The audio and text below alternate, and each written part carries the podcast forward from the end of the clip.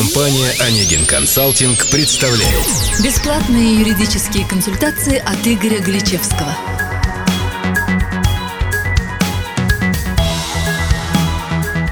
Здравствуйте, уважаемые слушатели! С вами Анна Борисова и Игорь Галичевский, представитель юридической компании «Онегин Консалтинг». В нашем 28-м выпуске мы осветим следующие вопросы.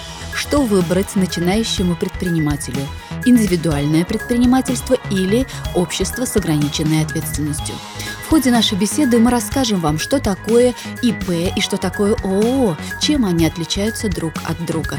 Также мы рассмотрим все достоинства и недостатки данных субъектов и поможем вам выбрать наиболее подходящий из них. На эти и другие вопросы вам ответит Игорь Галичевский, представитель юридической компании «Онегин Консалтинг». Игорь, Расскажите нашим слушателям, что же такое ИП и ООО. Здравствуйте, Анна, здравствуйте, уважаемые слушатели. ИП – это сокращенное наименование индивидуального предпринимателя. Индивидуальный предприниматель – это физическое лицо, зарегистрированное в соответствии с законодательством Российской Федерации – в частности, с федеральным законом о государственной регистрации юридических лиц и индивидуальных предпринимателей и осуществляющие предпринимательскую деятельность от своего имени без образования юридического лица. ООО же расшифровывается как «Общество с ограниченной ответственностью». ООО является одной из организационно-правовых э, форм юридического лица, при которой гражданин или группа граждан осуществляет предпринимательскую деятельность не от своего имени, а от имени такого ООО. Каким образом происходит регистрация в качестве ИП? Что для этого необходимо? Какие потребуются затраты? Для того, чтобы гражданин стал индивидуальным предпринимателем, ему потребуется обратиться в налоговый орган, регистрирующий индивидуальных предпринимателей. Но учтите, что в силу пункта 3 статьи 8 Федерального закона о государственной регистрации юридических лиц и индивидуальных предпринимателей – Э, государственная регистрация ИП осуществляется по месту его жительства. Это значит, что зарегистрироваться в качестве индивидуального предпринимателя вы сможете только там, где прописаны. А вот осуществлять предпринимательскую деятельность сможете на всей территории Российской Федерации. Э, для регистрации в качестве ИП потребуются э, следующие документы. Первый документ – это заявление о государственной регистрации физического лица в качестве индивидуального предпринимателя – форма R21001. Э, второй документ, необходимый для регистрации, это квитанция, свидетельствующая об уплате государственной пошлины – обойдется такая пошлина согласно подпункту 6 пункта 1 статьи 333.33 Налогового кодекса Российской Федерации в 800 рублей. Размер пошлины актуален на начало текущего года. Э, и третий документ – это копия паспорта с пропиской. По желанию, но не обязательно, можно в качестве четвертого документа приложить заявление о переходе на упрощенную систему налогообложения – Э, также в случае, если у вас уже есть ИНН, его необходимо указать в заявлении на регистрацию. В противном случае готовьтесь к отказу в регистрации. Если же ИНН вы не имеете, то при регистрации он будет вам присвоен. Э, кстати, важный момент. Все документы, подаваемые в налоговый орган, должны быть напечатаны только на одной стороне листа. Двусторонняя печать не допускается. Как интересно. А регистрация ООО сильно отличается от регистрации ИП? Наверное, зарегистрировать ООО будет дороже и сложнее, чем ИП. На самом деле, зарегистрировать ООО не намного сложнее, чем ИП, но однозначно дороже.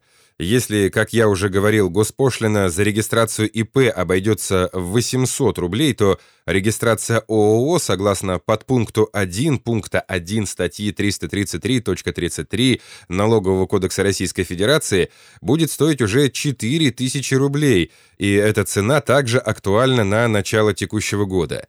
Э, для регистрации общества с ограниченной ответственностью пакет документов будет чуть больше, нежели для регистрации ИП. В первую очередь необходимо подготовить заявление о государственной регистрации юридического лица, форма R11001. Далее готовится решение об учреждении общества с ограниченной ответственностью. Если участник ООО будет один или же если участников будет несколько, готовится договор об учреждении ООО. Следующий шаг – это подготовка устава для создаваемого общества с ограниченной ответственностью. Устав должен быть в двух экземплярах. И финальным этапом подготовки будет оплата государственной пошлины и подготовка копии свидетельства о праве собственности на помещение, в котором будет зарегистрировано ООО. Если же у вас нет собственного помещения, то необходимо найти такое помещение – и взять у собственника гарантийное письмо, в котором будет указано, что после регистрации ООО вам будет предоставлено право заключения договора аренды относительно арендуемого помещения. И важный момент, если у вас недостаточно средств для аренды помещения для ООО, или же помещение вам попросту не нужно, то зарегистрировать общество с ограниченной ответственностью можно и в собственном жилом помещении, в котором э, вы зарегистрированы – кстати, подробнее о регистрации ООО в жилом помещении можно узнать в нашем 19 выпуске под названием «Регистрация ООО в жилом помещении». Также не стоит забывать и про то, что в соответствии со статьей 90 Гражданского кодекса Российской Федерации у общества с ограниченной ответственностью должен быть уставной капитал, который э, определен цифрой не менее 10 тысяч рублей – эта цифра также актуальна на начало 2016 года. А скажите, Игорь, существуют ли какие-нибудь ограничения деятельности для ИП и ООО? Безусловно, и начнем мы, пожалуй, с индивидуального предпринимателя. Э, так, для ИП существует ряд ограничений, установленных законодательством. Например, индивидуальные предприниматели – не могут заниматься производством и реализацией алкоголя, производить лекарственные средства и препараты, э, продавать электроэнергию и так далее. Список довольно большой. Для ООО же таких ограничений меньше, но они тоже имеются. Например, э, ООО, как, впрочем, и ИП, э, не может заниматься разработкой, производством, продажей оружия и боеприпасов к нему, так как это прерогатива государства – также ООО не имеет права заниматься разработкой, производством, ремонтом и испытаниями авиационной техники. Перечень этот, хочу заметить, не исчерпывающий. Некоторые ограничения для ООО, а также для ИП упираются только в наличие лицензий на определенные виды деятельности. При получении таких лицензий ограничения снимаются – ну а подробнее о лицензировании можно узнать из федерального закона о лицензировании отдельных видов деятельности. А есть ли еще какие-нибудь различия, например, касающиеся денежных средств? Ведь у ООО, как мне кажется, отношения с финансами должны быть более сложными. Ну да, на самом деле так и есть. Для того же индивидуального предпринимателя не является какой-то сложностью использовать заработанные им денежные средства – ведь эти средства принадлежат непосредственно ему, а значит в любой момент могут быть использованы на личные цели. У ООО же существуют некоторые ограничения в отношении заработанных участниками денежных средств. Дело в том, что вся прибыль ООО формально принадлежит исключительно обществу, а не его участникам. Даже если участник один, все равно тратить финансы общества на личные нужды нельзя – Э, в данной ситуации приходится сначала распределять прибыль в форме заработной платы или дивидендов э, на себя и платить с них соответствующие налоги. Это, естественно, получается менее выгодно, чем в случае с ИП. А если бизнес не задался, какие последствия могут ожидать индивидуального предпринимателя и общества с ограниченной ответственностью? Индивидуальный предприниматель несет личную ответственность за свою деятельность. Поэтому, случись какая-нибудь неудача в его предпринимательской деятельности, ему придется расплачиваться всем, что у него есть. Правда, за исключением имущества, перечисленного в статье 446 Гражданского процессуального кодекса Российской Федерации. Общество с ограниченной ответственностью, в свою очередь, несет ответственность по своим обязательствам только своим имуществом, статья 3 Федерального закона об обществах с ограниченной ответственностью – Однако при определенных обстоятельствах, например, банкротстве ООО, на участника в случае недостаточности имущества общества может быть возложена субсидиарная ответственность по его обязательствам.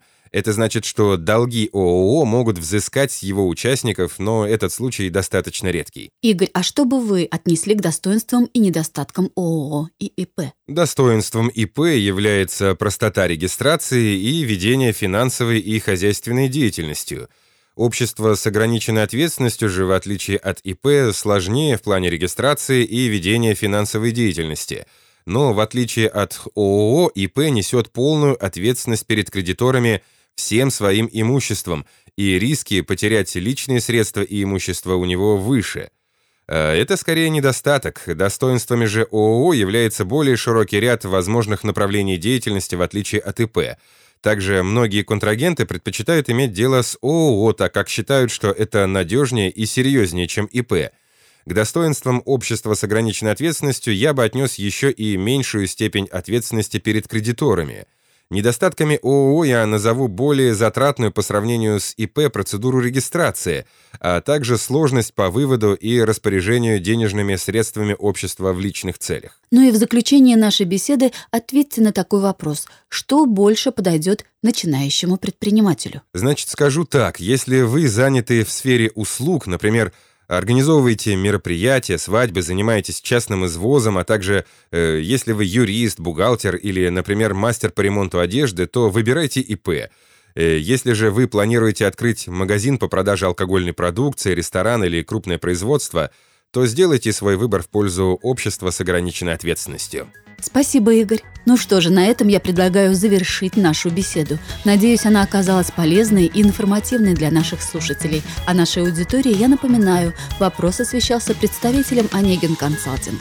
Вопросы юридической направленности вы можете бесплатно задавать на странице официальной группы Онегин Консалтинг ВКонтакте. Также на сайте компании в разделе «Форум» вы сможете найти текстовую версию нашего сегодняшнего подкаста. До свидания.